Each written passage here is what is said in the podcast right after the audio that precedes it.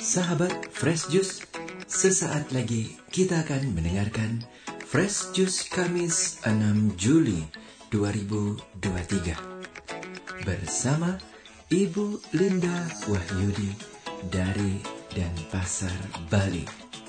Selamat mendengarkan.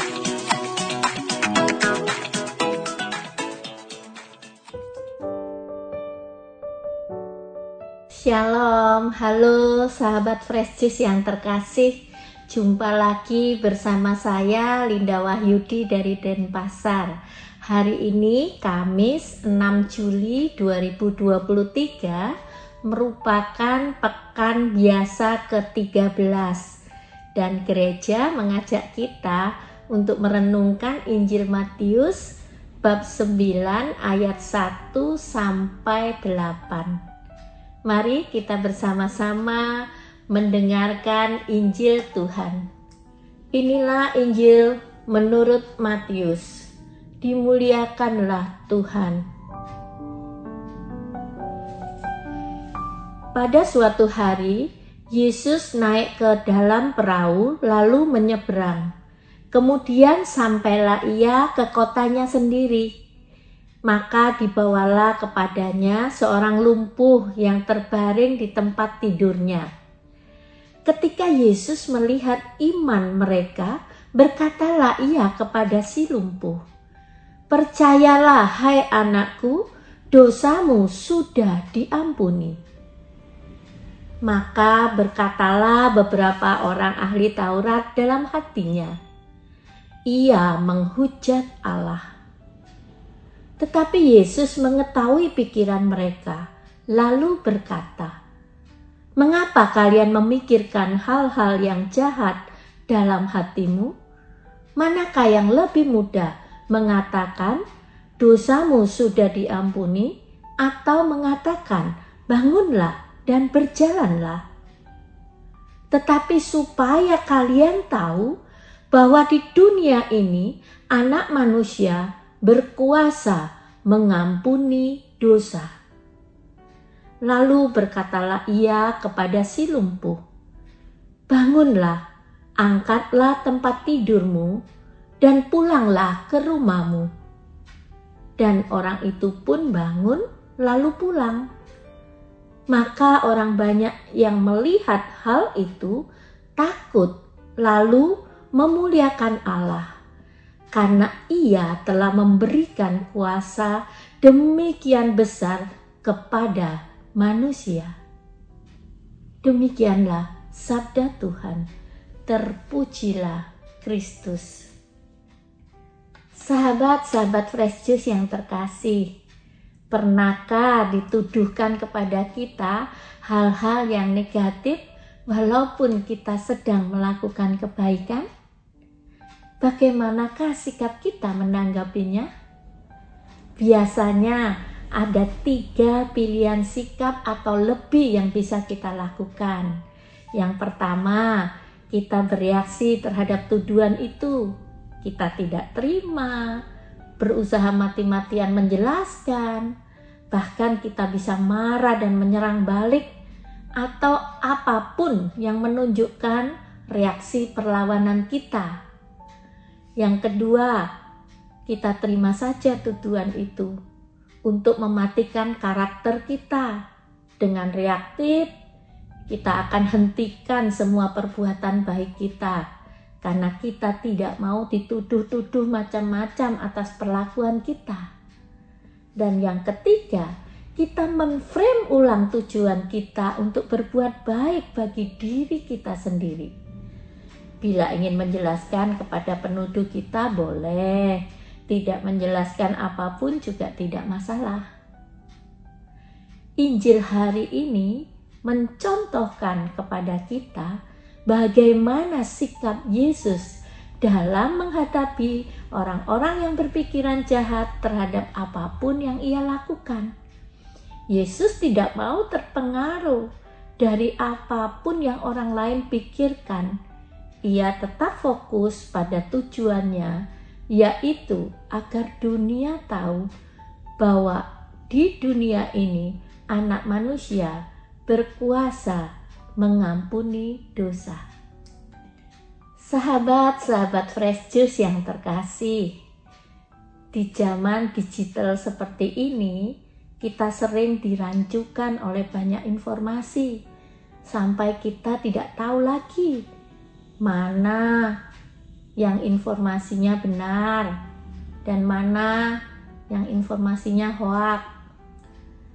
Dan meskipun kita tidak tahu mana yang benar, mana yang hoak, tapi pada kenyataan hidup kita sudah sering terkacaukan oleh opini-opini orang yang masuk secara halus melalui indera kita dan masuk ke bawah sadar kita, membuat kita kadang cemas, gelisah, sedih, takut tanpa alasan yang jelas, dan tujuan hidup kita pun jadi tidak jelas lagi.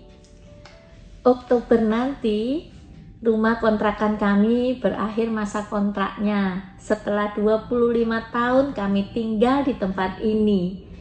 Dan tepat satu tahun yang lalu, saya memutuskan untuk membangun rumah di tanah kecil kami yang terletak di sebuah gang kecil juga. Keputusan yang sangat besar bagi saya karena saya dipengaruhi oleh pendapat orang-orang di sekitar saya yang peduli dan care pada masa depan saya.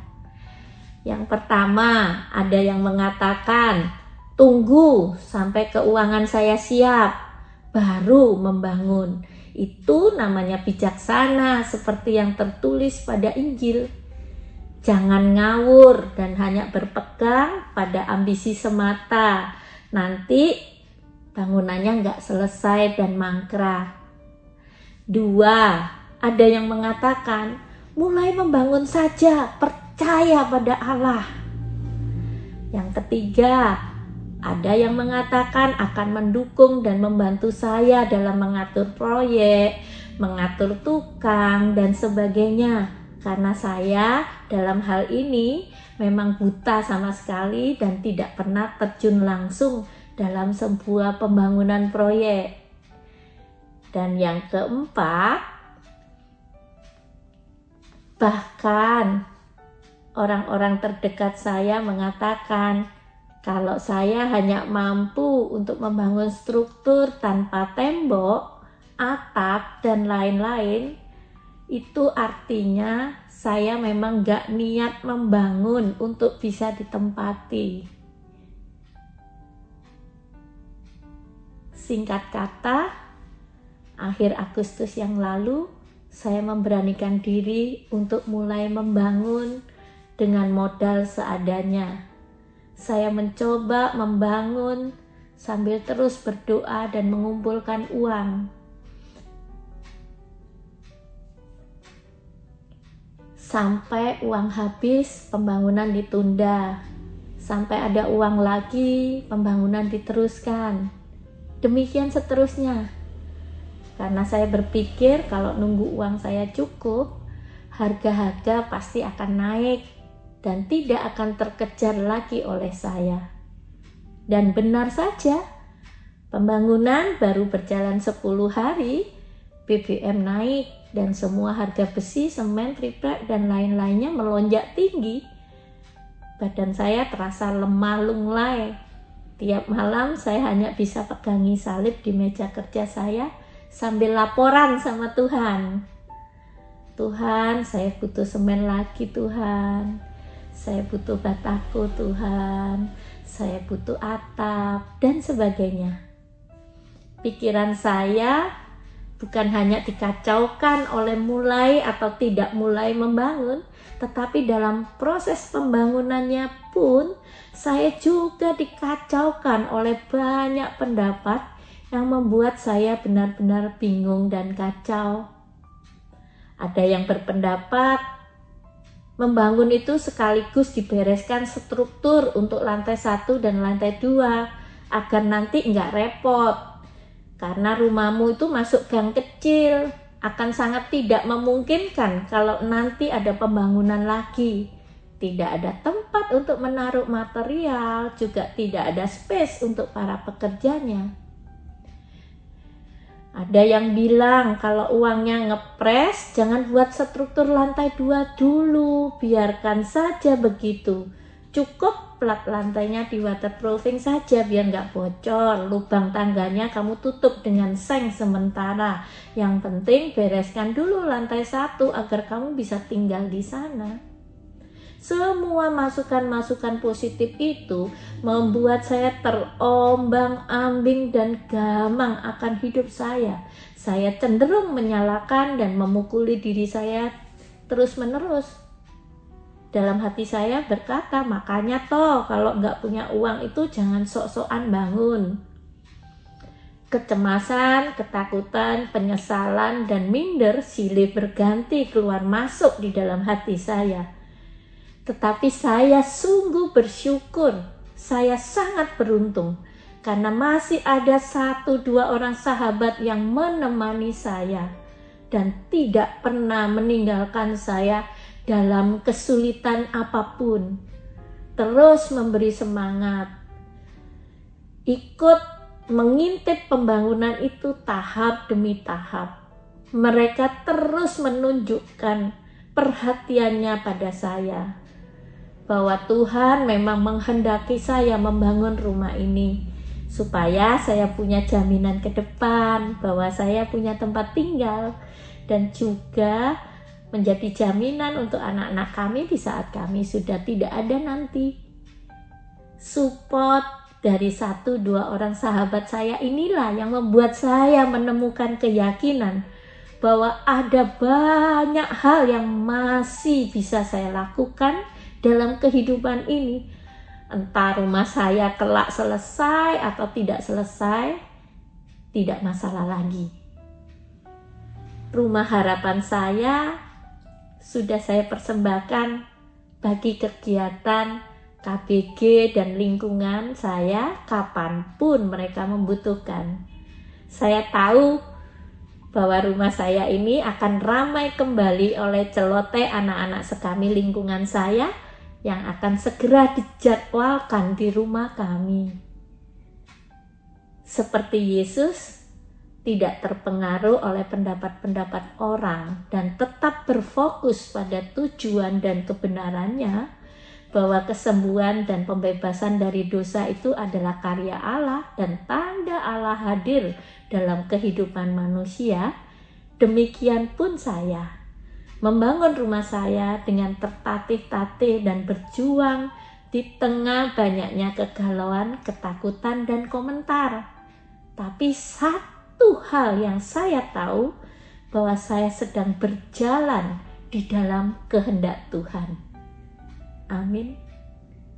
Mari kita menyelaraskan gerak langkah kita dengan gerak langkah Tuhan seperti seorang penari salsa menyelaraskan langkahnya dengan langkah partner tarinya agar kakinya tidak terinjak-injak. Menarilah bersama Tuhan, fokus pada gerak langkahnya saja. Amin. Marilah kita berdoa. Di dalam nama Bapa dan Putra dan Roh Kudus. Amin. Tuhan Yesus, Terima kasih untuk firman-Mu pada hari ini yang menginspirasi kami untuk menjalani hidup kami dengan tidak berpegang dari pikiran, pendapat, dan komentar orang yang kadang sangat mengacaukan pikiran kami. Tetapi Engkau memberi teladan kepada kami untuk tetap mencari kehendak Bapa dalam mengarahkan segala keputusan apa pun yang hendak kami lakukan. Terima kasih Bapak. Amin. Semoga Tuhan memberkati kita, melindungi kita terhadap dosa, dan menghantar kita ke hidup yang kekal. Amin. Dalam nama Bapa dan Putra dan Roh Kudus. Amin. Sahabat Fresh Juice, kita baru saja mendengarkan Fresh Juice Kamis 6 Juli 2023. Terima kasih kepada Ibu Linda Wahyudi untuk renungannya pada hari ini. Sampai berjumpa kembali dalam Fresh Juice edisi selanjutnya. Tetap semangat, jaga kesehatan, dan salam Fresh Juice.